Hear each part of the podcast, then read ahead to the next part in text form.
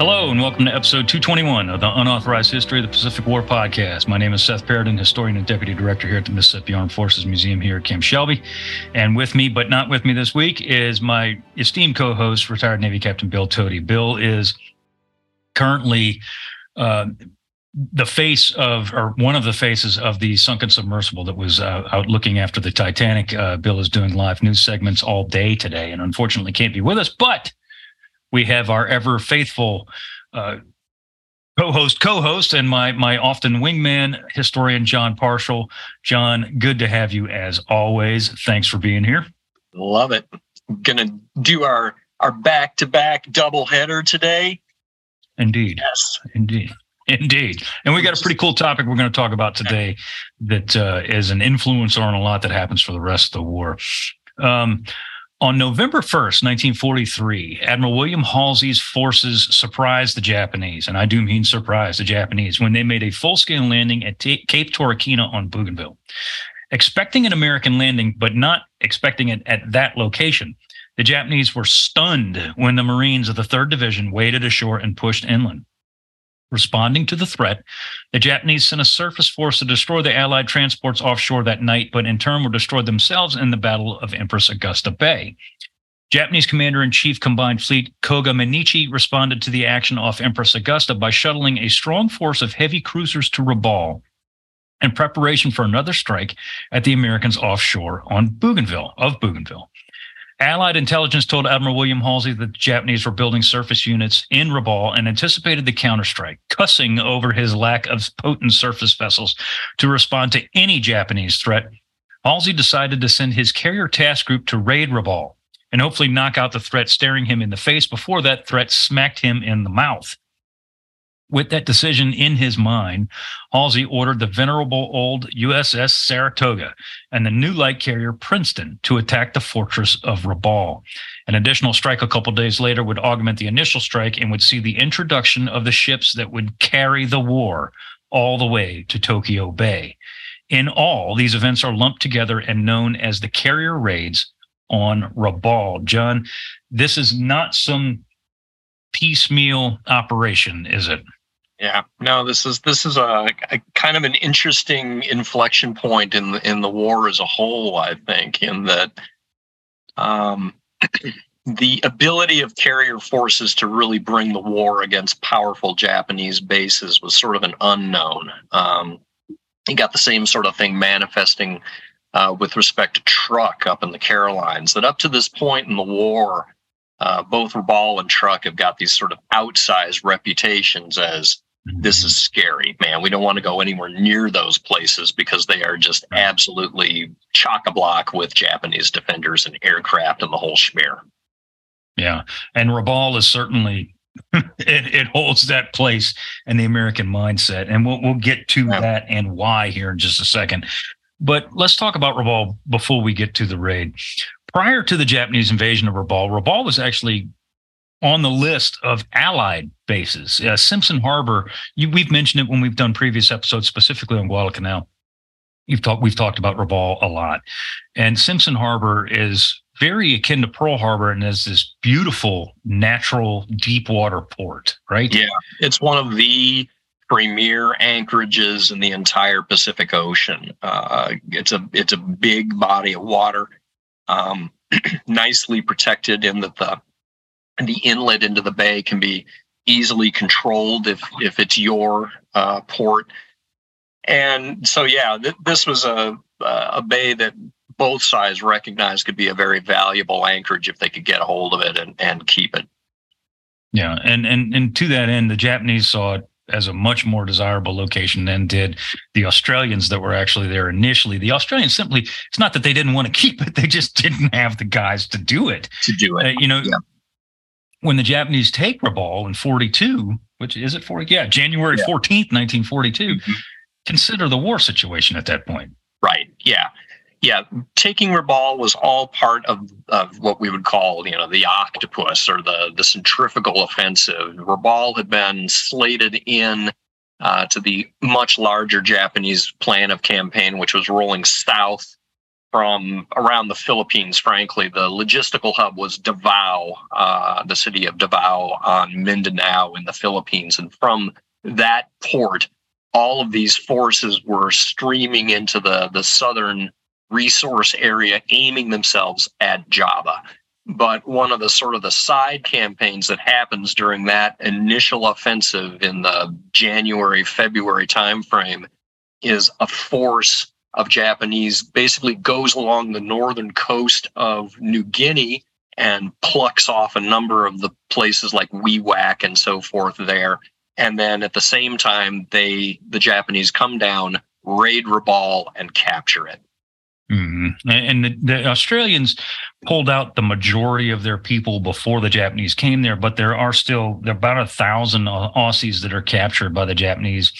Yeah, when they take Rabaul and these guys, as we know, uh, and we're going to do an episode separately on prisoners of of the Japanese. These guys face a very harsh lifestyle. Uh, yeah. Uh, those who are fortunate enough to survive.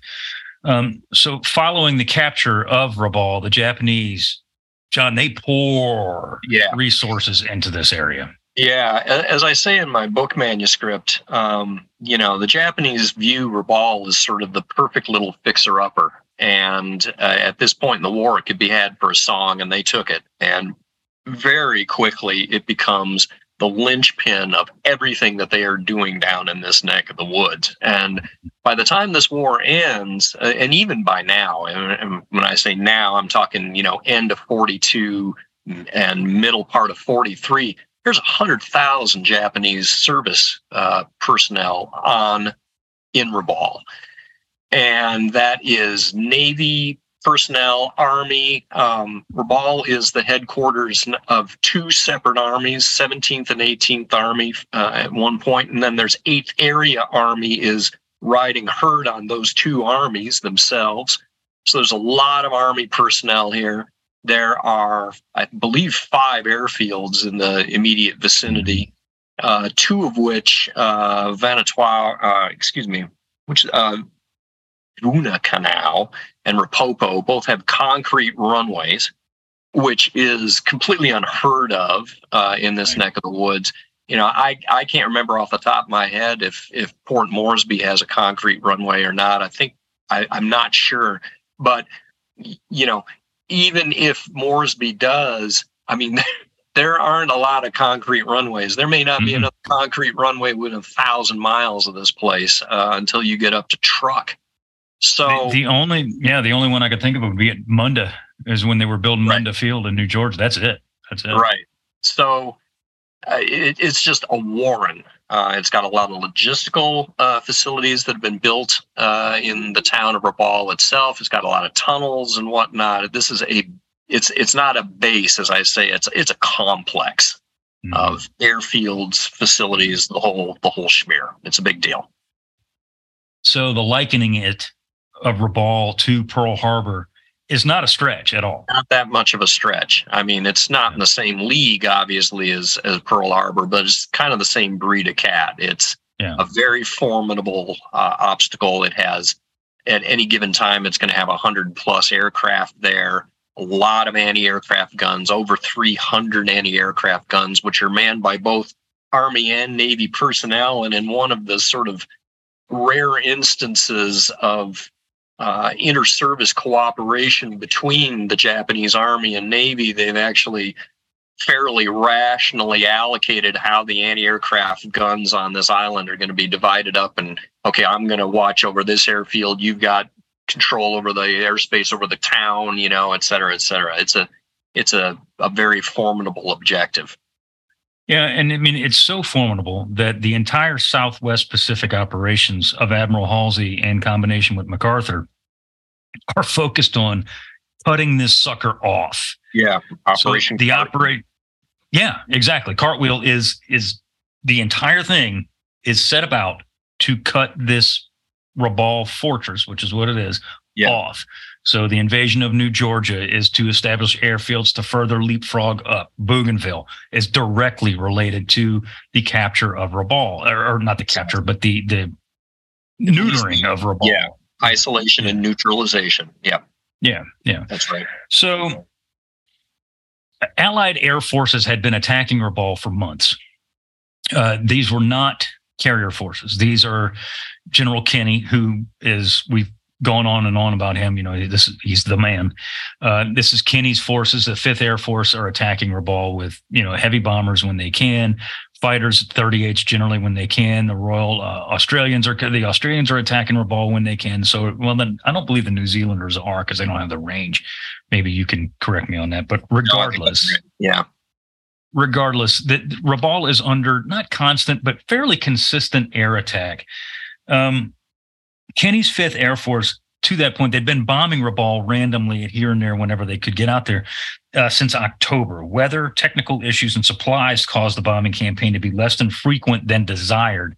And the results, frankly, honestly, with the exception of the whittling down of the fighter forces, had been less than stellar. So, you know, the, the attempt was made to knock out Rabaul's anti-aircraft forces that you were talking about, knock out the runways and the in the air, airfield, all it but they hadn't done that. Uh, you know, yeah. Kenney's people had not done that. Um, well, and that, and that speaks too to just the incredible difficulty of actually knocking out an airfield. I mean, people have this mental image, I think, in many cases of, oh, well, you just go and you bomb it, and you put craters in the runway, and then, you know, it, it's out of business. It's like, no.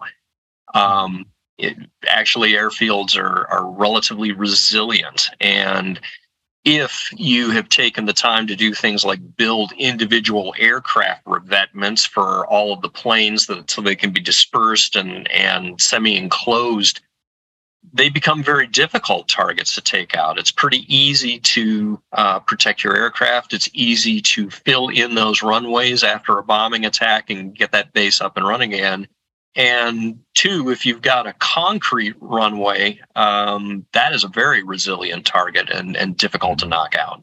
So the fact that, yeah, you've got not one but two different air airfields here with concrete runways and other, you know, dispersion fields as well. You know, okay, maybe I have a good raid today and I'm able to knock one of those fields out temporarily, but the Japanese still have four other airfields in the area. Mm-hmm. It makes it it's it's a multi-headed monster. You can't kill it all at once.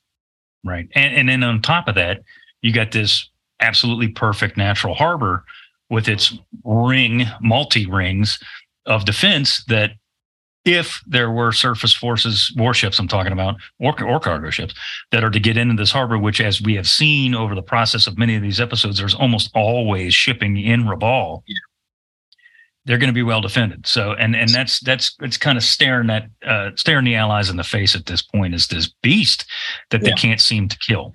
Right. I, I will so, say, as far as the yeah. Japanese are concerned, this, this is not um, this is not seen as a plum assignment uh, in being stationed to Rabaul either. Uh, you know, we've just gotten done talking about the Aleutians and how that was not seen as a great place to serve. Rabaul likewise is not because the reason that the that harbor is so beautiful is it is the caldera of an active volcano. And there mm-hmm. are two active volcanoes on either side of the harbor. One of uh, actually both of which had erupted in 1937 and absolutely flattened the town. Uh, and they will go on again uh, i believe it's in 2009 rabaul gets flattened again by these same volcanoes. So you know, okay, great, it's a lovely harbor, but I'm also, you know, snuggling up to a volcano, one of which is active and is always, you know, fumating and doing doing its thing. So there's volcanic ash all over the place, and the air quality is pretty wretched, and yada yada yada. It's it's it's not a yeah. complete garden spot, I guess I would say, but yeah. So so as, as the Americans land at Bougainville in November, uh, on November 1st, exactly. Uh, Allied aircraft, specifically strafers and P 38s from Kenney's 5th Air Force, attacked Rabaul the following day on November the 2nd. And this is what's known as Black Tuesday in the history of the 5th Air Force. This is an operation that, as we'll see here in just a second, you know, is talked about being this massive success, but in reality is literally the farthest thing from that. Um, Kenney sends nine squadrons of B 25s, 72 aircraft altogether, escorted by 80 ish P 38s to attack Simpson Harbor. Uh, eight B 25s were lost and nine P 38s, and about 50 guys were lost in this raid that Kenny called, as I said, Black Tuesday. Despite the losses, Kenney and MacArthur uh, lauded the November 2nd raid, calling it a decisive defeat of the Japanese fortress of Rabaul. That's that's my man MacArthur, you know. Yeah. How, to how to spin a, a press release on something that uh, is actually not all that spectacular and turn it into you know the second coming of Christ. So yeah, he was he was. sorry, that just popped out. You know? Yeah, but it's it's bad. it's true though because yeah. look at the look at the results of the raid. So in reality, the Japanese literally completely shrugged off the raid. They were yeah. like, "Yeah, get off my shoulder." Right. Japanese sources saying that only 18 of their aircraft were destroyed, as compared to the 90 that were claimed by General Kenney. Right. While one sub chaser and two merchant ships were sunk. So, right. Eh, you know, as we've said a hundred times, any loss of life life is significant. However, this is nothing compared to what was actually, you know, stated by the press. Uh, and General and Kenney, just, for all his good points, this is not one of his finer not points. One of them. I'm actually, I'm, I'm just doing the math here real quick on. Yeah. Uh, meanwhile, there's the American casualties right? So we mm-hmm. lose we lose 17 aircraft out of those 152 that get committed. So this is this is an 11% attrition rate uh, for this particular raid. You can't keep that kind of stuff up. I mean, that is that's an awful um, exchange rate that that's we just had to pay. It is, and I think uh, we, we need to put this in perspective. In that, you know, people are going to say, "Well, it's only eleven, you know, eleven percent." Yeah, and 11% for the 8th Air Force would be like, yeah, that's not bad. This is the 5th Air Force. Right. These this they're not getting the supply chain that the 8th and the 9th Air Forces are getting. These they're getting the the scraps. They're getting the leftovers in the fridge is what they're getting. So anything that they lose is a significant loss, not just because it's human lives, but because of that machine that they might not have it to replace. Yeah. Yeah, so, even for Eighth Air Force, this would be a significant sure. punch yeah. in the chin. And and one of the things that makes air combat sort of different from um, ground combat is when, when we think about ground combat, we often think in terms of um, significant clashes. You know, big battles. You get a big battle, a lot of casualties happen, but then you know there's there's not a lot of activity until the next big battle Air combat is different. Air combat, these guys are going up every day in some cases, or every other day, every third day. There's this constant drumbeat of attritional combat happening in the air. And if you run the math on a you know a force that even takes something that sounds trivial like you know three or four percent casualties and compile the cumulative attritional rate over the course of like six months time you realize that man even if i take that low level of individual raids only giving up 3 4% casualties i come out of the end of the pipeline of six months with only half of my force left so mm-hmm. 11% that is a real a real hit in the schnoz as far as as Kenney's air force is concerned this is a bad day it is. It is indeed, and and it, and it just shows how tough of a nut Rabaul is to crack. You know, I mean, the anti-aircraft forces are uh, anti-aircraft that is arrayed around the the the the base itself is would be formidable in Europe. Yeah, much less here. I mean, you're over 300 and some odd anti-aircraft weapons of varying sizes, most of which are plane killers. These aren't, you know, 20 millimeters. These are some some powerful weapons that are up there that can throw a lot of lead. Yeah, I, I don't I don't know the exact composition. Uh, I would speculate to say that you know you would find a lot of the Navy's uh, older 4.7 inch, uh, the 120 millimeter mounts there, but there's also going to be a lot of 25 millimeter. Uh, you, you just find that all over the Pacific when you go to places like you know Saipan or or uh, Peleliu, you know that that gun is endemic uh, to Japanese mm-hmm. fortifications, and you know it's not the greatest. It's not the greatest light AA in the world, but yeah, if you got several hundred of them that you have to go yeah. through, uh, it's it's problematic. Yeah, this is significant stuff. So after Admiral Omori, who we hear about literally one time and then never hear about him again, uh, his abrupt failure at Empress Augusta Bay to destroy the Allied transport fleet that is tanked off of uh, off of Cape Torokina. Um, which, by the way, Omori was relieved after this failure. Uh. Admiral Koga decides that he's got to send something bigger out yeah. there. He's he's he's sitting there in at Truk, and he's like, you know what?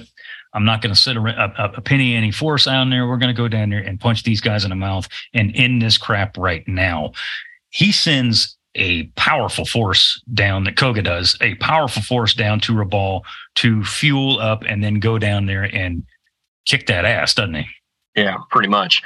These are uh, the group that he sends down there are the most modern heavy cruisers in the Japanese inventory, and and the the contrast here between the force that Koga is sending and the force that Admiral Mikawa used at the Battle of Savo Island that was very much you know, maybe the C team. Those were some of the oldest cruisers in the Japanese inventory, and he absolutely mopped the floor with Turner and Crutchley's force that night. This group that's going down there includes um, all four of the Atago class uh, heavy cruisers, two of the remaining three Mikuma class, which are slightly newer, and then one of the two Tone class, the Chikuma, which is one of the two newest cruisers in the Japanese inventory. So these are extremely powerful, capable warships uh, and not the kind of thing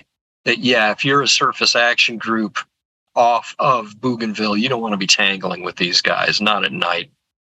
No, and and and to that point, if if you've watched our episode on Bougainville, you you know that Halsey doesn't have much of a surface force around. Yeah. There are what's you know the the the forces that that engage the Japanese at Empress Augusta Bay, but they're actually they're they're back refueling and replenishing ammunition right now. So they're not even on scene.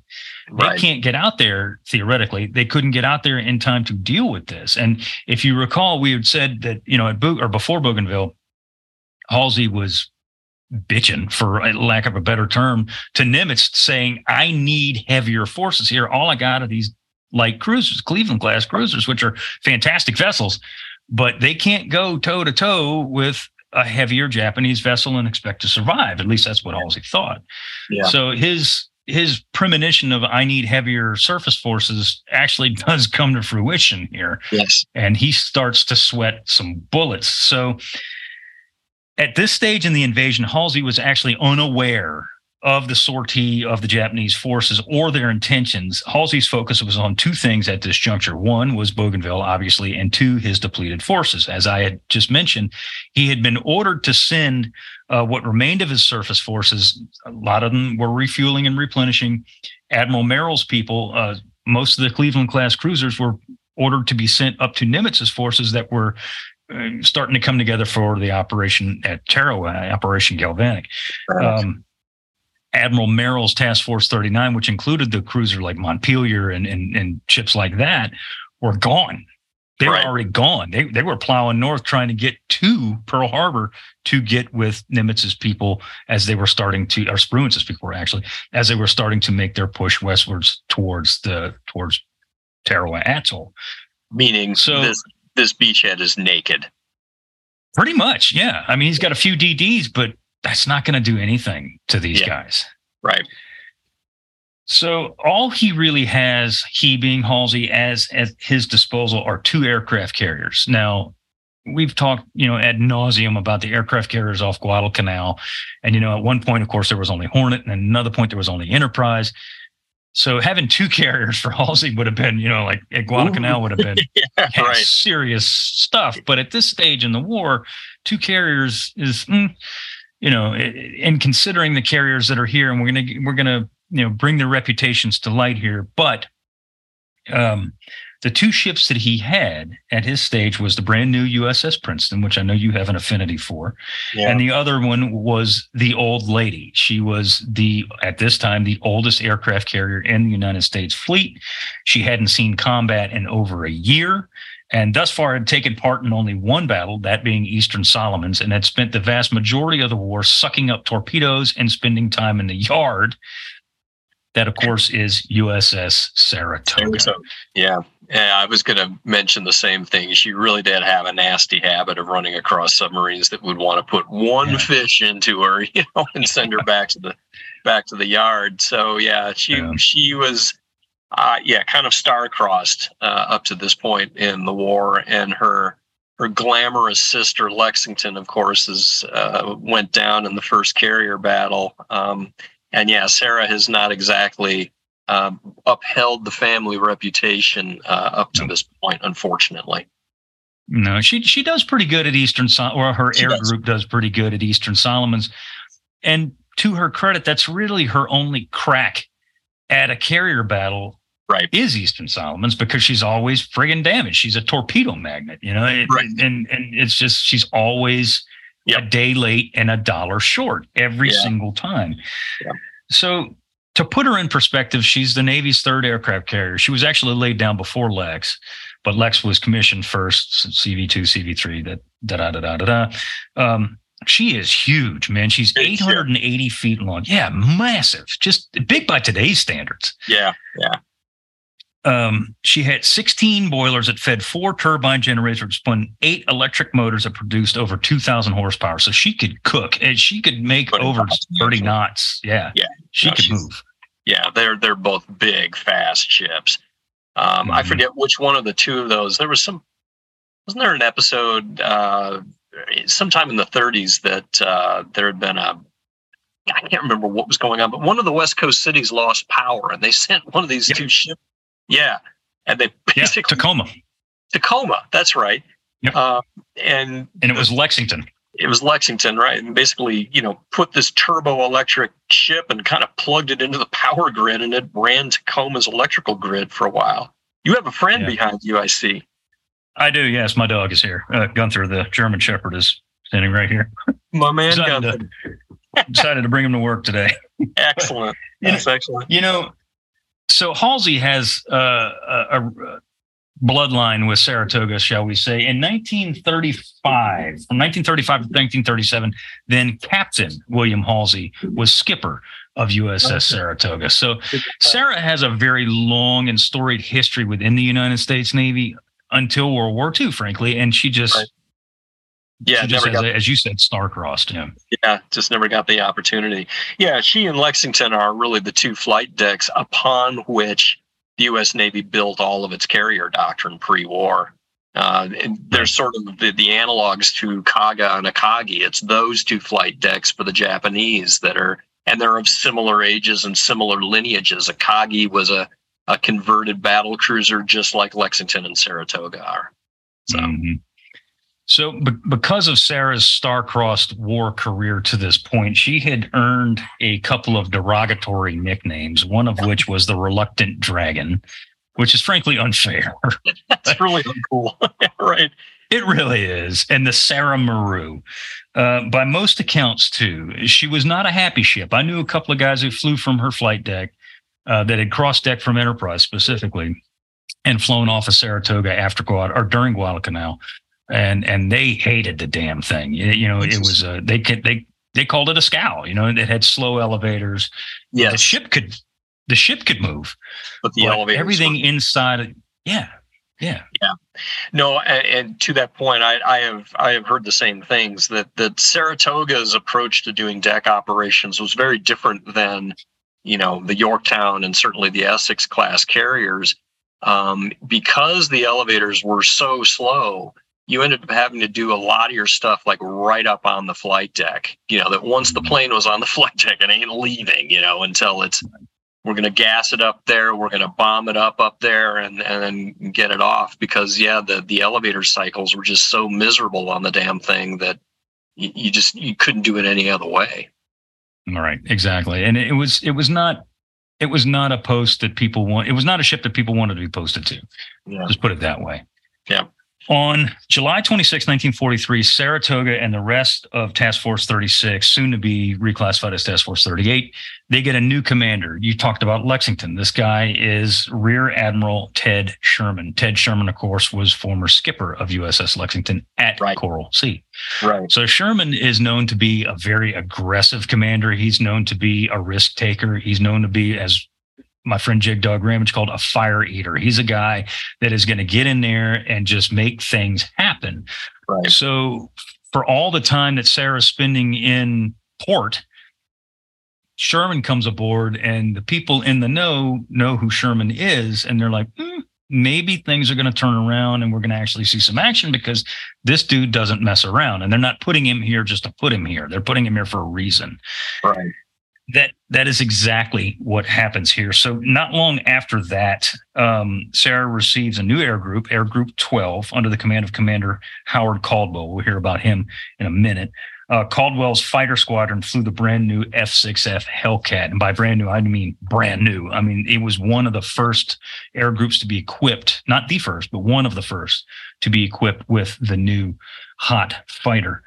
Um, let's talk about USS Princeton, Jon. This is one of your your favorite old gals here? Just you know, and and it goes back to the fact that uh, there was a book by Edwin P. Hoyt called "Death of the Princeton" that I read as a as a school kid. You know, I was probably 12 or 13 when I read this thing, and, and I read it probably 12 or 13 times, as one does when one is that age. Um, I love all the Independence class light carriers. I just think that they were yeah, they didn't carry the the biggest air groups. You're talking, you know, 40 to 45 aircraft on these things, but they were they were fast, handy ships. Um, mm-hmm. You know, capable. It's basically we had taken a, a group of light cruisers and decided to convert them into light carriers. And so the analog here, from the Japanese standpoint, these are kind of bigger cousins of carriers like Shoho uh, or Zuiho. Um, Shoho and Zuiho both, I think, were extremely useful vessels, even though they were conversions from seaplane carriers. Um, fast, handy, mm-hmm. uh, good ships. And the independence carriers are, are the same breed of cat. They can keep up with a fast carrier task force. They have a big enough air group to be interesting and to be able to do interesting things. And so the fact that these that these nine ships kind of come into the mix at the same time that that some of the the newer Essex class, particularly as you mentioned, Essex and Bunker Hill are really the first two that are that are in the mix in a serious way. They come in at the same time that those new Essex class carriers do, and some of them, you know, put together a pretty credible reputation as warships, and, and Princeton is one of them. Mm-hmm. Yeah, and and that's that's a beautiful point, and that you know when you think of the fast carrier force, the the big blue fleet that roams across the Pacific and just crushes everything in its way. You think of the Essex class carriers, and you think of Enterprise because she was with them too. You don't think of the light carriers, the Princeton class, but they were there because they could clip along at over 30 knots. They could keep up with these big girls and they did play a vital part.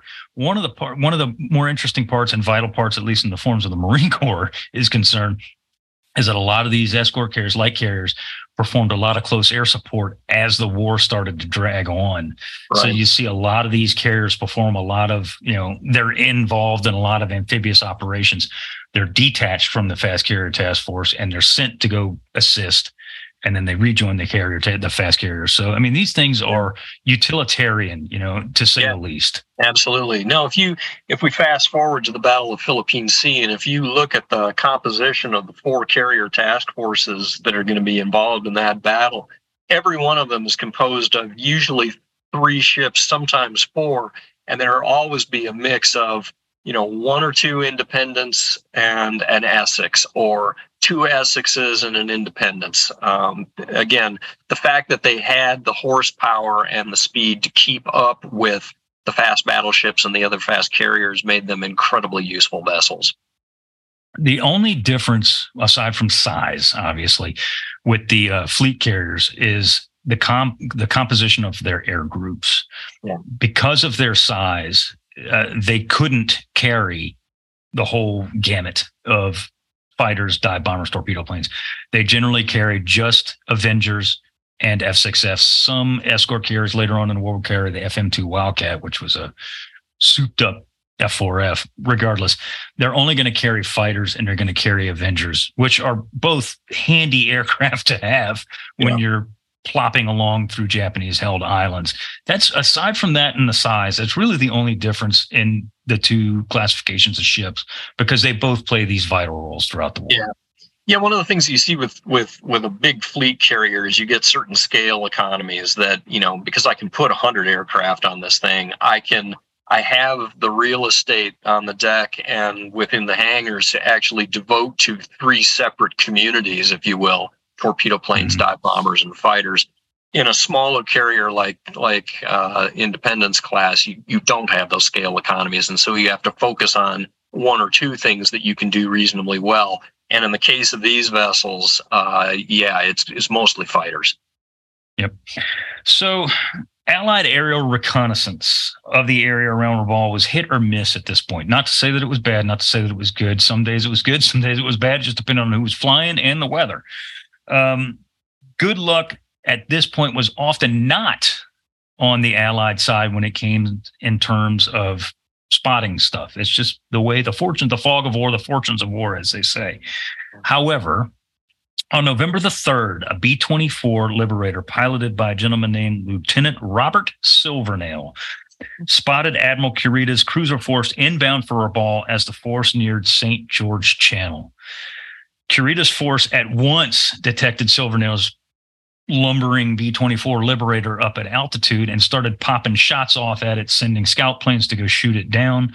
But Silvernail kept bobbing in and out of clouds and hung with Kurita's force for about two hours, I, I believe it was. Well so, done. I mean, he's just hanging there. Yeah, he's yeah. hanging there like a fly, just yeah. hanging out. Silvernail sends a report in of this sighting of Admiral Kurita's cru- cruiser force that Koga sends down there. And this sends shock waves through Admiral William F. Halsey. Yeah. He literally said at one point, quote, this was the most desperate emergency confronted me in my entire time as COMSOPAC, unquote. And that is a statement and a half. Think about that. Yeah. The yeah. the fact that you know we've we've gone through the episodes around Guadalcanal and we know how harrowing uh, you know, particularly the middle of November at Guadalcanal yeah. was, you know, that we've gotten down to the point where we're going to commit our last two fast battleships to go down and fight a surface action in a bathtub, you know, and this particular instance where he's now facing down the barrel of, of seven modern Japanese heavy cruisers, he ranks as higher on the stressometer uh, than that particular affair. That's, yeah, that really is saying something and, and when you think about it, that that's again, that's a beautiful point because you got to think, you know, we always talk about Guadalcanal and you know the commitment of of Washington and Sodak to that fight was a ballsy and b you know I mean he is pressed against the wall yet this is making him sweat bullets more than that that is saying something about a Halsey and his perception of the Japanese b the Allied situation at the time, which we just said, is bereft of any kind of serious surface forces to fight the Japanese that are coming down here. Right. So, to that end, Halsey knows that if the Japanese get into Rabaul and refuel and come out, they are going to just clean house off the shores of Bougainville. Yeah, yeah, yeah. they're going to just blow anything away. You know, he's also not stupid that he knows a Japanese counter landing is going to be in the offset once these cruisers come in there and just waylay anything offshore. So he knows that he's got to do something to stop this force from coming here. And as we already said, he doesn't have anything with really to do that. And the Army Air Forces can go over there and maybe raid Rabaul, but we've yeah. we already know that high altitude strategic straight level bombing doesn't hit ships very often. Right. Yeah, exactly. And you know, you could hope to to pull off a sort of a repeat of Bismarck Sea and send your your um, your B twenty five strafers into that harbor, but given that threat environment uh, and the amount of anti aircraft weapons that are lining that harbor, that is an extremely difficult uh, proposition. Is, is kind yeah. of what it comes down to. Yeah. And, and, not just the harbor, but the anti-aircraft weapons on the ships themselves. So right. I mean, yeah, there's a lot of lead going to be coming up in the air. Yeah, I think that you know the it was one thing to pick on uh, a, a, convoy in the open ocean that was guarded by eight destroyers. It's an entirely different thing to go after a powerful enemy naval force inside a heavily protected anchorage. Mm, yeah. Two totally different situations. Different animals, yeah. So Halsey's operations officer, a gentleman we've never talked about here before, but this guy was friggin' brilliant, named Captain Harry Thurber. Thurber presented the admiral with an alternative. He says, okay, look, I know we don't have anything to go in there and basically withstand this force if it comes at us. However, what you do have, Admiral, are two aircraft carriers, Saratoga and Princeton. And they will be, if we tell them now, they will be within strike range, hopefully before these cruisers leave Simpson Harbor. So Thurber presumed that the Japanese would enter Simpson Harbor just before or shortly after dawn, refuel, and get underway for the beaches that very afternoon.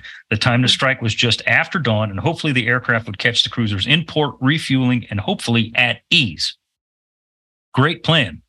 Yeah. But it's like down to the minute here. Presented with Thurber's plan, Halsey studied it briefly, considered the fact that his only son, and this I don't care who you are, admiral or not, this plays a role in your decision making no matter what. His only son, Bill Halsey Jr., is aboard the USS Saratoga. He looked at Thurber and replied in typical Halsey fashion, quote, let her go, unquote. Got to do what you got to do. Uh, and again, yeah, you do. Th- this is a guy who has never been shy about accepting the odds if if that's what needs to happen in order to uh, to make the larger operation come to fruition. He knows that it's his job to protect that beachhead off of Bougainville, and he's got to do whatever he can to forestall this blow. And so, if, if these are the only assets I've got in the neighborhood, let's put together some sort of an operational plan to get them in a, a position where they can hit the enemy before they come and hit us. Ballsy. Yeah. And ballsy Halsey. But but yeah. and you know, we can't you can't make light of the decision, you know, that oh he's just sending these carriers out there. Think about this for a second. I want the viewers and listeners to think about this for a second. This is it. This is all he has are these two ships. Well, yeah, they're escorts, blah. But he this is really his only offensive striking power, Sara and Princeton, and that is it. And he is not, you know, in the dark as to the Japanese are more than likely going to send a counterstrike out there, and they very likely could catch both one or both, and at the very least damage, if not sink these vessels because of the sheer amount of air power that is on and around Rabaul. So yeah. this is not an easy decision he makes here. Yeah.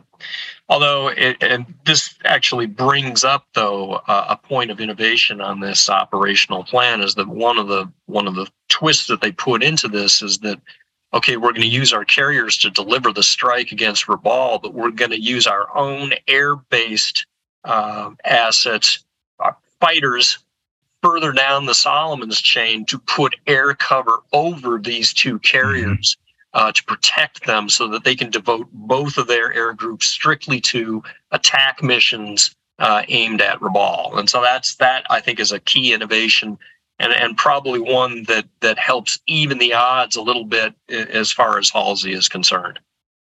And it's not just it's not just land-based aircraft. It's it is land-based aircraft, but it's not just your standard land-based aircraft. One of the squadrons that's orbiting as combat air patrol over the carriers, as we're going to see in just a few minutes, is VF 17, the Jolly Rogers. This is a Navy fighter squadron. They're flying F 4U Corsairs. They have to reinstall their tail hooks so they can land on these carriers. I didn't know that. They, okay. Yeah. Okay. Yeah. So, so they had their tail hooks removed because it's like, what the hell do you need a tail hook for when yeah. you're on an island? Right. They they have their ground crew reinstall their hooks. So if they have to land and refuel, which they, they do, do they can. And they're qualified carrier aviators. It's it's sure. brilliant, really, when that you think about it, that he's yeah, that Halsey specifically says, I want VF 17 to right. be combat air patrol. So if they got to land, they got a place to land. Right. Right. It's yeah. it's it's brilliant. It really is. So he sends so um, Sara and Princeton had just finished refueling when they get word, when Sherman gets the word to move on after, move on or after the uh, November 4th, his orders to, to, um, oh god damn uh, Sherman are Hmm. vintage Halsey. And again, I'm going to read this verbatim. Quote: Move Task Force 38 at all possible speed to a position south of Bougainville, where Saratoga and Princeton will launch a strike against Rabaul at first light. Priority targets are cruisers, destroyers second. Period. Unquote. That's it. Right. yeah. Well, you know, you want to you want your subordinate commanders to have as much room to exercise their personal initiative as possible. He's made his intentions clear here. You know what you're supposed to do. Yikes. Make Yeah, it that- happen, man. You got to you got to wonder the reaction of Sherman on on the bridge of Saratoga when he gets, you know, gets that particular order. Is it say what? where, Yeah. where are we going again? Yeah, okay. Ex- exactly, exactly. So after working out the logistics, uh, Sherman and his staff, or Sherman orders all ships all ahead flank, and proceeded to pound out 500 miles in 15 hours at 27 knots. So again, we talked about Saratoga and being able to haul ass. Yeah. Princeton can keep up with her.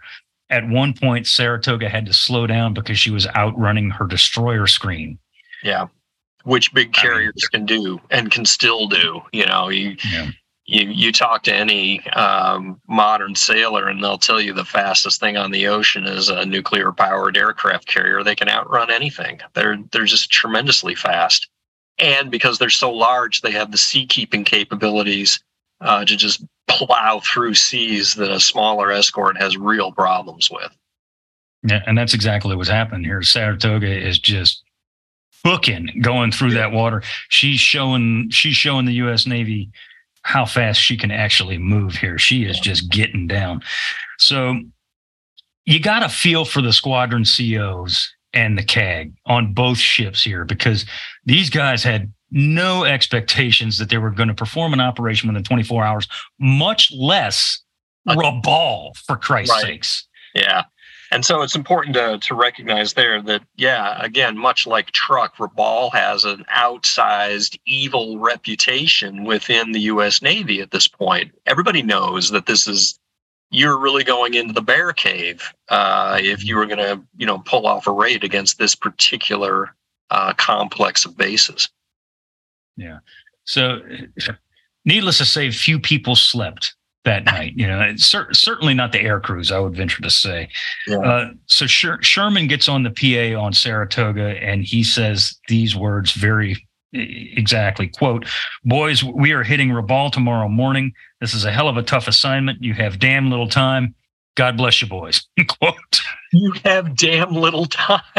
Yeah, those, those are happy words to go to sleep by now, aren't they? Yeah. you're spending your last the your last night on Earth is going to be tonight. You know, yeah. It's, I don't know that I Not the would have most inspiring speech. Yeah. Exactly. Exactly. Oh well. but he's calling a spade a spade you know i mean Right. he's he's saying hey look this is this is the cards we have been dealt and and we're going to execute this mission it is going to suck but Yeah. we're going to get it done and you guys are going to be the one to do it so you know sleep well boys and we'll see you in the morning Right. Steak and eggs for everybody. oh you know it Yeah. So they are flying down there all night long. No, no, I'm just flying. The ships are are steaming like mad all night long. Uh, the the air crews and the Airedales are working all night to prep the birds. They're reef, they're fueling them. They're arming them. They're getting them ready to go. There's there's very little.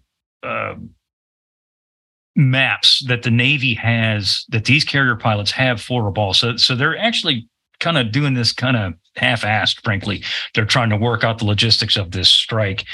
Um, by 0700, the next morning, Saratoga and Princeton had reached what they called a desirable launch location, right on schedule. Captain Harry Thurber was 100% right. Right on schedule, Kurita's cruiser force slid into Simpson Harbor at dawn on November the 5th. Cruisers dropped anchor and began refuel jamming Simpson Harbor with the with seven cruisers and some 40 odd auxiliary ships. That's not all that was with them, but that was all that was in the harbor. Yeah. And there's always ships here, as you mentioned previously. Yeah. This is a very busy harbor. Mhm. So, Jon, you know, the Japanese actually spot Sherman's people coming in, don't they? I believe that is correct. Yeah, as a matter of fact. Um, but but they misidentify her, uh, misidentify him, and don't believe that it's actually a carrier aviation force. They think it's a surface action group or some sort of a mixed amphibious group. And so here is a missed opportunity uh, on the part of the Japanese. They could have been a little more prepared for this raid than they actually were. But uh, again, you, we've seen this all through the Solomons campaign. You know, again, if we go back to the Battle of Savo Island and the initial identification of Mikawa's cruiser force coming down the slot, and right. oh yeah, it's got seaplane tenders in it, so it can't possibly be a surface action group, and we don't have to worry about it. Same thing here. You know, the Japanese are saying, oh well, you know, it doesn't have any carriers, so it can't really do anything to us now, can it? Uh, and the result is that their air defenses are not at the level of alertness that they should be. Exactly. So, beginning at 07, American aircraft launched and formed up. Saratoga launches a full deck load, 71 aircraft, a mixed bag of, of uh, a mixed bag of SBDs, TBS, and F6Fs. She literally sends if if the if it has wings and the engine starts, this is going up in the air. Yeah. Princeton is no different. She sends literally every single thing that can start is in the air this is a really cool little fact that I found when I was digging through uh, prepping for this episode. So Princeton's strike was led by VF 23. This is her composite air group. Her fighter group or fighter squadron is VF 23. Its, uh, its commanding officer is a guy named Lieutenant Commander Henry Miller. In 1942, Hank Miller, who had been he had been temporarily assigned to Eglin Field, he okay. was the guy that trained the Doolittle Raiders how to take off of a carrier deck. That's cool. Which is kind of cool, you know. Yeah, yeah, it really is. It's yeah. it's totally cool. So this is his first real introduction into combat. Obviously, he had a heavy hand in the Doolittle raid in 1942, and uh, this is a an interesting little tidbit, little side note that he's right. the guy that's leading Princeton's fighters into the carrier strike on Rabaul. Right. So Thurber's plan that we talked about before, it works perfectly the American strikers pop up over Simpson Harbor as the six cruisers are moored peacefully for the day. These guys are totally not expecting any kind of American air raid. Yeah. They're refueling, they're eating chow, they're eating breakfast. You know, yep. Yeah. Doing whatever they're doing. Yeah, it's kind of Pearl Harbor in reverse in a sense. You know, you've got a, a fleet that should be at a little more of a wartime footing, but they figure they're safe inside this harbor. It's been a, a, a, bastion for them throughout the war. And yeah, they are not at action stations when, you know, Merry Christmas, here comes the strike force right over the harbor. Right. So overall strike commander for both groups, Sara and Princeton, is the gentleman that we mentioned before. This is CAG. Uh, I'm sorry, uh, Commander Howard H. Caldwell from Saratoga. He's aloft in a TBF Avenger with uh, several crewmen inside, uh, orbiting at 10,000 feet above the harbor. Uh, he's observing and radio instructions to the flock below. Inside his Avenger were the radioman, the gunner, and a photographer's mate named Paul Barnett. And Barnett is an interesting dude. Now he was not a rated aviation radioman, a, a, a, radioman gunner, nothing like that. He was a photographer's mate aboard Saratoga. He literally begged Caldwell to go on this mission convincing Caldwell, he said, Look, he says, if you take me with you, A, I want to see some combat. B, I will take photographs of, of, this event that will A, be for history, but B, more importantly, will be used for intel. And I've got the camera equipment and the skills to do so. Reluctantly, Caldwell's like, All right, fine. Yeah. So, m- most of the photographs we see of this event were taken by this guy, Barnett. Right. And there are some spectacular photos out of yeah. this raid. Yeah, it's it's they really are. Yeah. They really are. So, as the strike appears over the harbor, Japanese fighters, needless to say, scramble. You know, they they, they get very little warning at all uh, that that American aircraft are inbound, and when they do get warning, know. I think they had a radi- a radar set there, and uh, I I'm remiss in not having gone back and read Bruce Gamble's uh, book on that. Um, because he, he's Bruce Gamble, just for the sake of our readers, is really the mm-hmm. guy when it comes to Rabaul and the history uh, of this particular campaign. And I would highly recommend any of his books to any of our listeners. He's also just a great human being. Um, but yeah, the, the, the, Japanese do manage to get aircraft up in the air. and manage to get them up to altitude sufficient that they would have been able to ambush this force. But in a in a twist of events that that we don't really understand, they don't come down on top of our attack force, even yeah. though they have 70 planes up in the air, which is a big cap. Yeah, and that's that's what I was going to say is that you know they get eh, numbers vary, but like the average number is about 70 aircraft that they get up and that's a hell of a lot of damn fighters. Mm-hmm. And they just hang out. Yeah. They, are up at altitude, they're above the American aircraft. They have the altitude advantage and they're just kind of Yeah. It's watching it's it go down. Yeah. And you got to wonder, you know, did they not want to be down inside the envelope of their own AAA weapons, perhaps? I don't know. I don't know the answer to that. And bad me, I should know, right? so, well, but I mean, I don't think anybody knows. That's the thing is, yeah. to your point, Bruce Gamble's book, uh, his trilogy, of which I have over my left shoulder here, I searched through there and Gamble doesn't have an answer. Like he doesn't, he's like, you know, I have no idea. And, Interesting. Yeah. Yeah, okay. and if the guy who wrote the trilogy that. on Rabaul, yeah, exactly, Bruce doesn't know, then okay, I'm not going to feel that bad. And uh, probably the answer is somewhere in the Senshi Sosho series, and we just haven't translated it yet. So there you go. I don't know. Anyway, so as the American formation neared their rollout altitudes, so you got to remember there's there's fighters, SBDs, and Avengers at that boom, boom, boom, at that stair step, the AAA opens up. And this is by all accounts, and that's just shore batteries, the anti-aircraft weaponry on the cruisers. They're starting to they're starting to come to life. Yeah. Um, this is a tremendous amount of anti-aircraft fire that is being thrown up. I mean, again, I liken yeah. this to a European city, maybe not to yeah. the level of Berlin or Schweinfurt, but yeah. there's a lot of friggin' anti-aircraft that's being thrown up here. Yes, for sure yeah, this is this is not a healthy environment to be flying into because again, there's there's a lot of automatic weapons here, and if you're coming down to altitude, it's it's going to be problematic. Furthermore, by this point in the war, I mean, Japanese anti-aircraft for their ships is never anything to write home about. But one of the interesting additions that this cruiser force gives them, is I, am just thinking about this off the top of my head.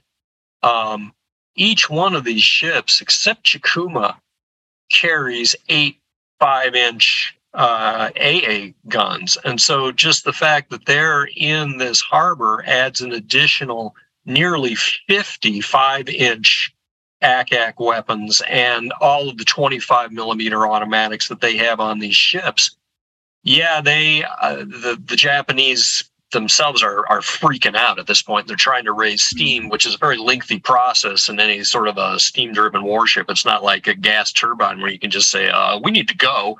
You know, that's not going to happen. But the volume of anti-aircraft fire that they can add to Rabaul's organic defenses is significant. Mm-hmm. That's a lot of lead, and and and the Americans lose two fighters almost instantly. As soon as the AA pops up, boom, fighters are going yeah. down, and they're starting to go down with rapidity. We're starting to lose more and more the longer the aircraft are hanging up in the air. Sure.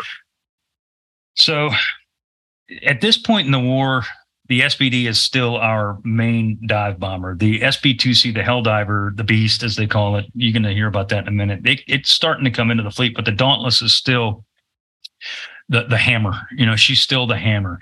And this attack is no different. The SBDs of VB 12 roll over and begin their drops from about 10,000 feet, which is not exceptionally high for a Dauntless, but it's high enough for a dive bomber. Uh, Saratoga's SBDs roll in in groups of two and three. And true to the orders given to Sherman by Halsey, the, the dive bombers literally split up and there's two or three per cruiser and they're attacking the cruisers individually in groups of twos and threes. Um, the AA was thick and was walking into the SBDs as they're making their dives. As rear seat gunner Miles James relays to his pilot as he rides backwards, he says, "quote They're on our left now. Now they're on our right. Uh, hell, I give up. They're all around us." yeah. So, that said, uh, a dive bomber in its dive is an incredibly difficult target to hit. The vertical rate changes just play hell with any sort of uh, fire control computer uh, even though the the Japanese Type 94 computer on on all of these cruisers, for instance, is one of the better anti-aircraft fire control systems of the war. It's it's better than anything the British have got. Um, but against a dive bomber, it is very, very difficult to hit that plane because of the, the vertical rate changes.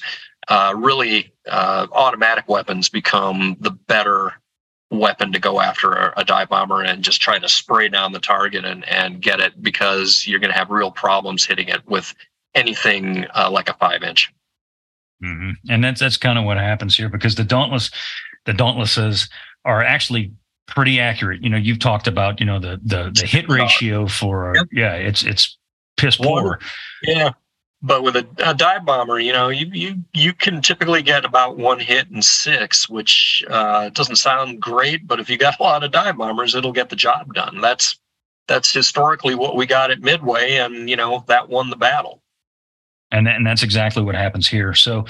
Uh, on the, the they're as I said, they're pretty accurate on these attacks on these stationary targets. Cruiser Maya is smacked by a thousand pound bomb on her scout plane deck. This starts a tremendous fire that spread quickly to her engine room, causing over 130 casualties. Yeah. Um, is it Takao or Takao? Takao. Yeah. Takao. She she's also hit on her main deck, just starboard of her number two turret. turret. Seconds later, she's hit again on another turret.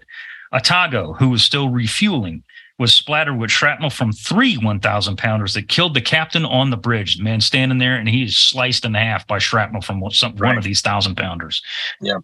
Mo- Mogami, who is a veteran cruiser. Yes. She's probably hit the hardest though here, right, Jon? I mean, she takes. Yeah, no, she gets she gets hit by yeah one that goes uh, right between her forward turrets and just basically flattens uh, the the area between those turrets does not uh, get into her magazines, but the fires that that are kicked up start to threaten the magazines, and so yeah, she's she's definitely in a world of hurt here too.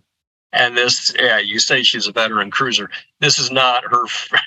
This is not her first uh, time at the mm-hmm. races when it comes to being under dive bomber attack. Uh, she's weathered this sort of thing before and knows just how incredibly unpleasant it is. Mm-hmm. She um she she's flooded down by her bows and, and her decks are damn near awash. She's only like seven feet above the water line when she's plunked down to flood her forward yeah. magazine. Yeah, forward she's trimmed down. Yep.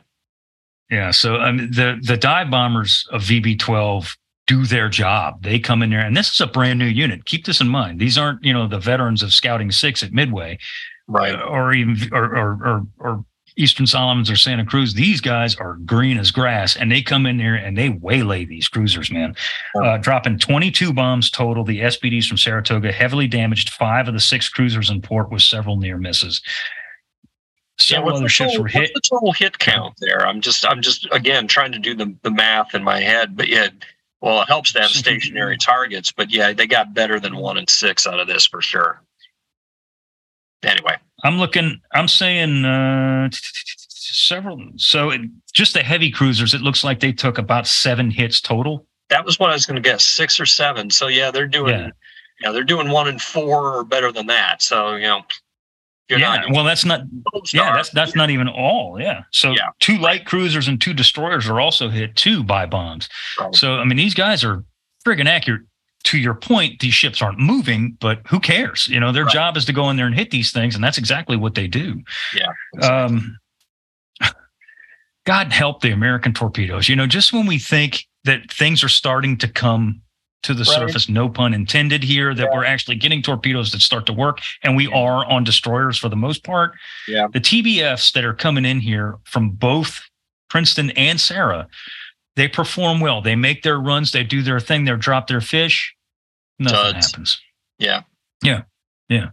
If they hit the target, which is a right. big if, they they're they're they're duds. So it's they're God bless their sacrifice, honest to Christ. Right. So the cap that we were talking about that were orbiting above the attackers and failed to attack well, they attack now. So in my notes, I say egress under duress. So right. when these fighters are, or when the fighters, when the Americans are getting out of Dodge, the Japanese fighters come down and they put a hurting on our people when they're getting out of there, right? Yeah, correct. So the sky is quickly a beehive of activity. And remember what I said that the, the fighters that are coming in here, American fighters, these are F6F. So these ain't the old Wildcats. These are these are going to be hot new fighter. Uh, they do take some losses, but they do inflict some punishment on the Japanese. Doolittle Raider trainer Hank Miller is credited with drop, dropping two of the Japanese fighters in the, on the way out. Mm-hmm. There's a guy named John Magda from VF 12. He scores the highest of the day. This guy is a bad dude right here. On the, seriously, I'm, I'm, I'm going to lay it on you. On the way out, Magda shoots down a zero that pulled directly in front of him. He dropped another one that appeared just to his right, pulling in behind it, pouring 50 caliber into the Japanese as the Japanese dove away on fire. A third zero was blown out of the air when Magda slid in behind the Japanese as the enemy fighter drew a bead on a retiring SBD. The zero pulled off the SBD. Magda stayed with him and watched him crash into the water. A fourth zero shot from the tail of another Dauntless, and this zero simply just blew up in his face. This made four for Magda in one day. While four in one day is an accomplishment for anybody, yeah, it is it is estimated that he shot these four down in less than five minutes. Wow. Yeah. Yeah. That's that's that's he, a hot day at the stick. So yeah, he's well, he's getting his pay gives you yeah and also gives you a, a sense for uh, just the better performance of this particular airplane. You know this is honestly one of sort of the the combat debuts of of the hellcat. And um, you know the navy flyers who were flying this thing some of whom certainly came up through wildcats are extremely impressed with this particular plane. Yeah it may look kind of like a wildcat but it's a completely different beast under the hood because it's got that you know 2000 horsepower pratt and whitney um, in there this is this is a very very hot airplane it's it's a coin flip in my opinion between it and the Corsair as being the finest propeller driven aircraft of of the Pacific Theater. I, am I'm a I'm a Corsair guy all the way. I am too. Yeah. yeah. Um, just because it's so cool looking. Um, how can you not? It is and, it, and it's it's it's it is a hotter fighter than uh, than the F the F six, but from a utilitarian standpoint, uh, which was the better overall carrier fighter, I think you have to give the nod to the Hellcat. It was easier to fly, it was easier to land, it was a bigger plane, so it could take a little bit more punishment than a Corsair could. Um, yeah, it's it's just a fine fighter. Yeah, you know, you called you, you, mentioned Bruce Gamble. He called it the bent wing hot rod. Talking about the Corsair. The Corsair, yeah, no, I love that yeah. plane. Don't get me wrong. I just absolutely, hell yeah. yeah. So the guy we'd mentioned before, who the overall strike leader uh, Howard Caldwell, Commander Caldwell, he's still orbiting above as his fighters, as his I keep saying fighters, as his aircraft are getting the hell out of there. He's still orbiting above. His photographer's mate is snapping images of which some of which you're going to see in this video. Yeah. It doesn't take the Japanese long to look up and go, hey, hey, yeah, there's, there's somebody up there. Yeah, right.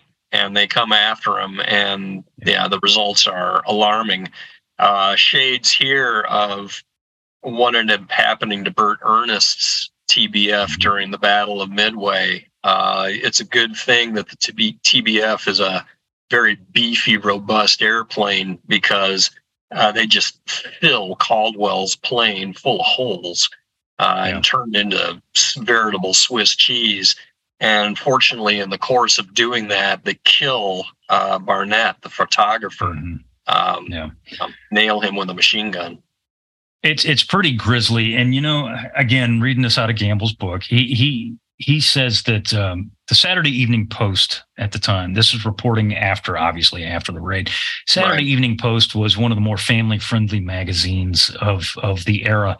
Uh, they generally didn't go into a lot of gory detail. However, on this particular episode, they do. And they paid attention to this particular airplane and this particular crew. Um, Caldwell's plane was attacked by eight Japanese fighters, and he had an escort of two F 6Fs, and the two F 6Fs met the threat, but there were eight against two, yeah. and they just they wound up chasing these guys off. The two gunners in the in the hell in the uh, Avenger are seriously wounded. They neither of them die, but they're seriously wounded. Barnett, however, is the one that receives the brunt of it, as you were saying. A Japanese fighter slides in behind Caldwell and opens fire. Japanese fire struck the photographer's mate Barnett in the back of the head.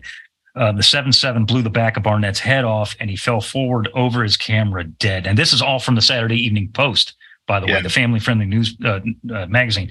The blood poured out of Barnett all over Caldwell, pouring onto his head and into his goggles, forcing Caldwell to remove his goggles so he could see.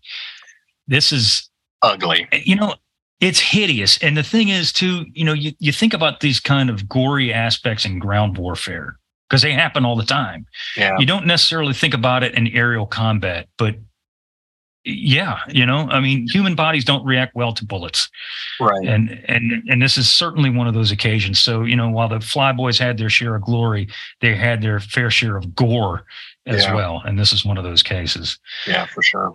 so out of ammo, apparently, the zero that that kills Barnett uh, pulls up alongside of Caldwell and just peels off and goes away. Uh, Caldwell winds up learn, landing back on uh, the carrier. He has no flaps, no ailerons, no radio, and only one wheel down. Yet he still executes a perfect three-wire landing How on do you do USS Saratoga. flaps? I don't.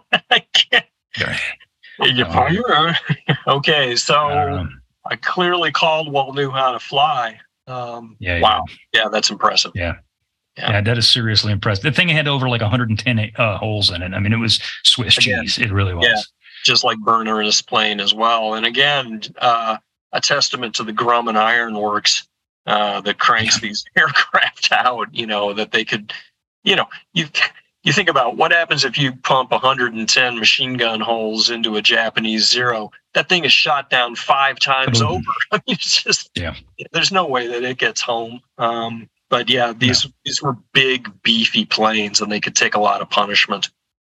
Yeah, and this is a perfect example of that. Yeah. So Sherman and his flyboys had accomplished a major victory here. This Brilliant is victory. nothing short of spectacular. It really Yeah. is. They had achieved the surprise that they had wanted. They devastated the Japanese cruisers and the destroyers, which were actually secondary targets that they intended to hit. The neutral, neutralization of the cruisers by the carrier strike effectively eliminated the threat to the Bougainville beachhead. It didn't effectively eliminate it. It did eliminate it. Right. Yeah, because basically all of these cruisers are going to have to be sent back to the shop at this point. Mhm. Uh, yeah, just in one blow, they completely took uh, Kurita's force off the table. Yeah, he didn't sink any, but you don't have to sink a ship to render it mission ineffective. I was just going to say the word mission kill. That's that's what you wanted to do uh, in this case. Is damage is as good as being sunk because if we can just get these things out of the neighborhood, you know, we're going to be able to invade successfully. We're going to have our own airfields, and these things are never going to be able to come back and bother us again. And that's that's exactly what happens here. This is Halsey is over the moon when he hears about the results of the raid, which are which by the way are confirmed later on when Kenney's Fifth Air Force actually does fly a mission over top of Simpson Harbor, and photographs are taken of these heavily damaged ships. He sends a message to Sherman, quote, report of attack is real music to me. When the Saratoga is given a chance, she is deadly.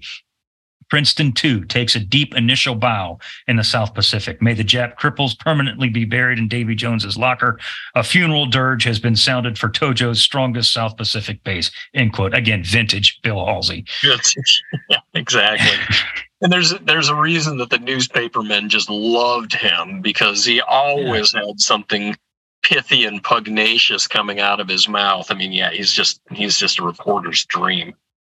Great material here. So this this raid emboldens Admiral Chester W. Nimitz, who had again admittedly withheld forces from Halsey to augment his Central Pacific thrust against the Gilberts, which we'll talk about in another episode. Yeah. He says, Hey, Bill, you know, you and Sara and Princeton did a really good job down there. How about we do it again? Right. He sends the two car- well two the two first carriers of this Essex class USS Essex CV9 and Bunker Hill 17 that reach the Pacific and this is their not their debut because they actually do a couple little hit and runs here and there but this is their debut for major action here Mhm.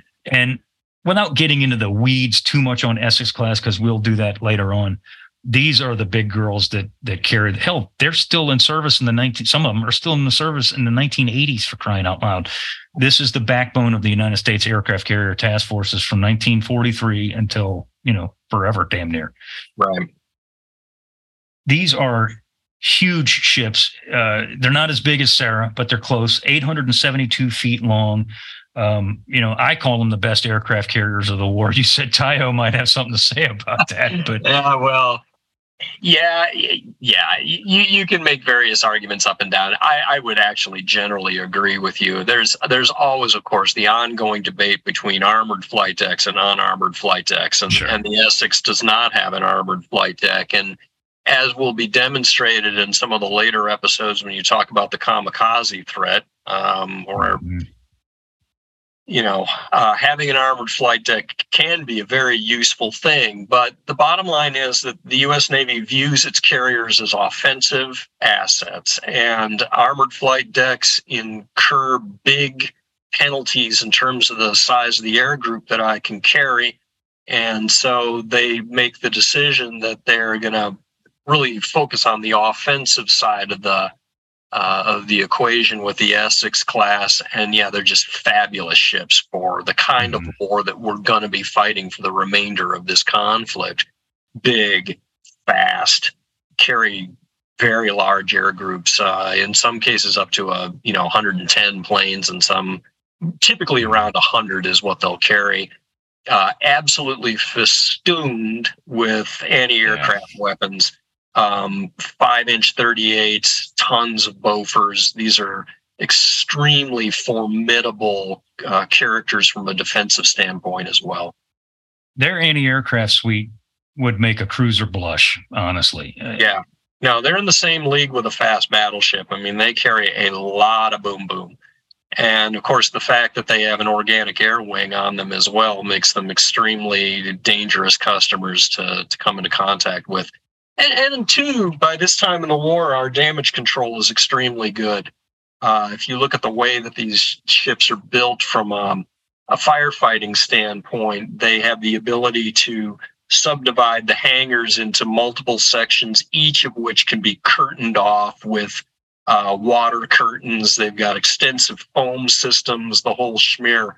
Um, they're they're extremely battle damage resistant vessels, uh, Mhm. as as the USS Franklin is going to demonstrate, as Bunker Hill will demonstrate. Hill, yeah.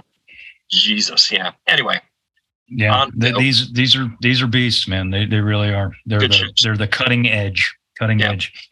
So Bunker Hill was one. She was carrying. She was one of the. She was the newest carrier in the fleet uh, that was deployed at this time. She carries one of the newest aircraft in the Navy's arsenal. We mentioned it before. The Curtiss SB-2C Helldiver. The Helldiver eventually becomes a very good aircraft. However, at this stage in her career, she was much like Saratoga was in that she was hated by the guys that flew the thing. They called it the Beast. They called it the. Um, there's a bunch, bunch of different names. The most unforgiving nickname, which is my favorite, is SB2C. They called it the son of a bitch second class, which is not a not a term of affection. Yeah, mm, no. no, not at all. Not Well, at it all. is interesting that a lot of these carriers, you know, fought tooth and nail to keep their dauntlesses on board them as long as they possibly could, because a lot of the aviators have been hearing horror stories about the SB2C that just, yeah, they just didn't want this plane. Uh, Lexington CV16 and Enterprise CV6 are the last two to give up their SBDs, Yeah. and they're still flying them at Phil Sea in June of 44. This, So, this is correct. Yeah. yeah. Yikes. So the second raid was nothing compared to the first, honestly. The opposition was relatively light, Japanese opposition, and the targets were not nearly as plentiful. Uh, no heavy war. Well, I shouldn't say no heavy warships. There weren't very many heavy warships in port. Uh, some of the light cruisers and destroyers were there, were there as well as some transports. Despite the lack of ripe targets, the flyers attacked what they could and suffered through intense anti-aircraft fire that again was exceedingly accurate. Uh, on the way out, just like the first time, Japanese fighters pounced. Uh, the melee spread from St. George Channel to Blanche Bay, with fighters swarming all over the sky. That is a big area of sky. Yeah. Um, VF9 Hellcat driver Harry McWhorter claimed three zeros shot down in a dogfight that rough that lasted roughly 10 minutes, which is a long damn time for a dogfight. Yeah. You know, most of these are seconds. This is 10 minutes ish. That's a hell of a long time. Um, the Americans on the second raid send 275 aircraft to Rabaul. Again, to your point, the deck load strikes of the Essex class carriers is mind boggling. Yeah, they can really send a lot of planes for sure. Yeah, they can. Yeah, they yeah. can. Only one destroyer was sunk, however, while a light cruiser and three destroyers suffered minor damage. So, uh, less yeah, than stellar as, results. Yeah, not not in even remotely the same league in terms of war results, particularly because the first carrier raid had been so important in forestalling what was a dire threat to our beachhead um, at, at Bougainville. We're no longer in those sort of desperate straits.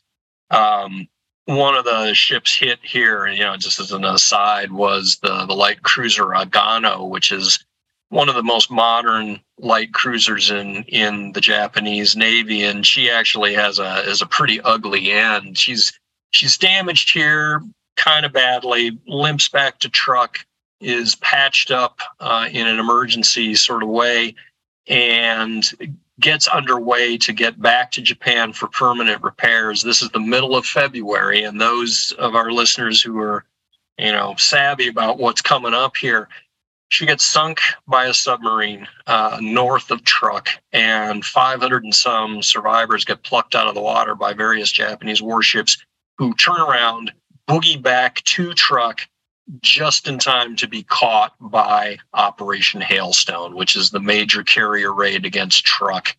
And those ships, the rescue ships, end up getting sunk, and every man on Agano's crew is lost. So you know, uh, the fact that she was damaged here in Simpson's Harbor really ends up putting uh, that's it is her death knell uh, that her death warrant yeah. gets signed here in the harbor.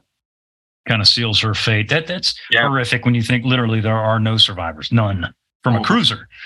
That's a lot of dudes. Yeah, she was a big ship. So yeah. So the American reports from the second raid are nothing if not spectacular. However, the actual results are nowhere near. Uh, American reports stated that flyers from the aircraft carriers down 37 enemy aircraft. The Japanese actually lose 11. Uh, Japanese claimed 71 Americans shot down when, as we know, the Americans only lose nine. So it's a, both sides. This is an exaggeration fest of biblical proportions. Yeah. And it's just it's it's very anticlimactic. You know, you send these two big old brand new shiny new toys down there to go get their teeth cut. And while they do experience, you know, they see the elephant, as I like to say, they they they see combat and they they do cut their teeth. They don't cut their teeth in the way that I guarantee you Admiral Nimitz was hoping and expecting that they would. Yeah. So, one quick thing before we uh, adjourn here: the Japanese after this second carrier strike, and it's very clear to the Japanese that this is a carrier strike. The big blue United States Navy aircraft are very hard to miss. They yes. know where these are coming from. They are burning with desire to for revenge. The Japanese send out a pretty large counterstrike against the American aircraft carriers, the two Essex class here that we're talking about. Not Sara, well, Sara and Princeton are in this group, but the targets are going to be the Essex class carriers. Um, at 1300 on the same day as the carrier raid, American radar screens picked up the flight of incoming enemy aircraft. Um, combat air patrol of F6Fs from VF 17. I'm, yep. I'm, sorry, not VF 17 is Jolly Rogers. These are F4Us from VF 17. My bad. And yep. VF 33, these are F6Fs, are vectored toward the threat as the Japanese drew closer. And Jon, this is something I know you wanted to talk about. American AAA opens Just, up with a fury that the Japanese had never seen, and this includes yeah. Santa Cruz, had never seen anything like this before. Yeah, we just unload on them. You know, we talked about during the Santa Cruz episode uh, just how powerful American anti aircraft had become, even by the time you get to October of 1942 by the time you're talking the end of 1943, it has metastasized again into even more lethality. Because among other things, we're starting to use the VT fuse on our five inch weapons, which is increasing the lethality of that weapon by a factor of, depending on who reports you read, between five and seven. Um, the beautiful thing about a VT fuse is all you have to do is just fire that thing and get it within the neighborhood of your target, and it will take care of detonating and, and hitting that plane. So it's a much more lethal shell. And uh, yeah, we're, we're at this point, I would say we're sort of, we've entered now what I would call late war U.S. Navy AAA in that the the throwaway, just the sheer number of weapons that are on our ships, combined with the increased lethality of that five inch gun, is just it's phenomenal. And yeah, these mm-hmm. these Japanese pilots have never seen anything like this, and this is the threat environment that they're going to have to live in for the rest of the war. To, to your point, um, the Japanese send Oh, geez, Louise. Uh, Amer- I'm sorry, American Combat Air Patrol and the AAA, most of which was shot down by the AAA, um, knocked down 17 of the 23 attacking VALs. All of the incoming Kate torpedo bombers are shot down, every single one. Yeah. Only two Japanese fighters were shot down, but regardless, the enemy attack had been wiped out before it could do any damage at all yeah. to the two big carriers in the task group you, and so what you're seeing here is if by the time you get to this point in the war, flying torpedo planes against enemy ships was always dangerous. By now, it's just it's suicide. You just can't do it. Conventional torpedo attacks will not work against an American task force. You just you're just going to be killed. So yeah, it's it's it's pretty frightening stuff. Yeah, it's it's it's just a harbinger of things to come for the Japanese when they when it comes to attacking a, a large you know group of American warships. Yeah. Some there's always going to be one or two that get through, and there are some that get relatively close to Bunker Hill. I think they splatter her flight deck with some shrapnel right. from one of the bombs, but uh, hits are very hard to come by. This is not yeah. Hornet being attacked at Santa Cruz here anymore. Yeah, right. I mean, it used to be that if you would see an incoming raid of you know 30 or 40 enemy aircraft that's that is really problematic and you're likely going to take you know a number of hits from that. We've got a similar size attack here, and it just gets absolutely shellacked and does nothing. Mm-hmm. So, yeah. So the final results of these two raids, the first raid was a massive success. The second raid, while not scoring heavily on ships in the harbor, actually killed more Japanese pilots than did the first raid. So mm-hmm. when you combine the two events together as a whole, um, the combined fleet loses for a temporary time you know several heavy cruisers to heavy damage. They lose a tremendous amount of still relatively experienced Japanese carrier pilots. Yeah, because a lot of these guys are carrier pilots. Yeah, and, and so for the sake of our of our audience here, one of the things that Admiral Koga had been doing throughout this time period, they're trying to rebuild their carrier air wings but at the same time, since Rabaul is so important, they've been shuttling some of these fighter pilots down to Rabaul to augment the air defenses around that very important base. The result of this is that a lot of those carrier pilots have been killed in defense of Rabaul, which thereby sets back all of the efforts that Koga is trying to put together to rejuvenate these air wings. Uh, this is not going to stand them in good stead when we get into things like the Battle of Philippine Sea, which remember is only six months away. Yeah. Of the fighters, uh, half of the fighters at Koga sends down or lost. 85% of the dive bombers at Koga sends down or lost. 95% of the torpedo aircraft that Koga sends down are lost. Right. Um, this is a, a, as you say, it guts, it guts yeah, the Japanese. It. Yeah, it's this is very very bad news from uh, again from the standpoint of you're already trying to play catch up to the american pilot training programs you can't afford to yeah. be frittering away carrier aviators frankly in the defense of a land base that should be able to take care of itself yep yep and it and it, it puts a serious dent in any plans going forward here. Yeah. So, you know, the capture of Bougainville is successful, obviously. Uh, the unsuccessful Japanese Japanese attempt to destroy both the fleet offshore and Minashore, as well as the two carrier raids on Rabaul, forces Koga's hand. Never again would any major warships of any type ever enter Simpson Harbor again. So, at this point, for all intents and purposes, the monster that is Rabaul, the monster in the closet, is has been vanquished. I mean, it is essentially neutralized as the vaunted port that yeah. launched so much misery for the Americans and their allies from Guadalcanal to now. It's, yeah, it's no, dead. that's absolutely right. I mean, in a sense, you can see this as sort of the unintended uh, culmination of Cartwheel. We've achieved the goal of Cartwheel insofar as as nullifying Rabaul. It's never going to be captured because, again, just given the sheer size of the garrison there, um, the Americans look at this and they're like, "Do I want to go into a battle against a hundred thousand dug-in Japanese in this place? No." You know, Rabaul is going to be bypassed and and will become its own backwater and and one of the the largest concentrations of Japanese troops outside of the home islands that's been you know cut off and left to wither on the vine. Um, but it is sort of amazing that when you think about Cartwheel as being really conceived of as a land air campaign to put a ring of air bases on islands around Rabaul to neutralize it and yet, at the end of the day, you can make a certain argument that it was carrier air power yeah. that ends up doing uh, what those land-based air. You, we didn't need the the air bases in, in, the final analysis because if you could neutralize Rabaul as a, as a port to the point that the Japanese aren't willing to send warships down there anymore, you've kind of accomplished your mission. Yep, and and, and again, as I said, it's the harbinger of things to come.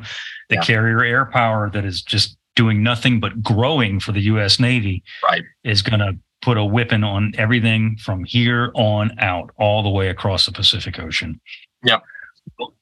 Jon, do you have anything else you want to add in before we wrap her up?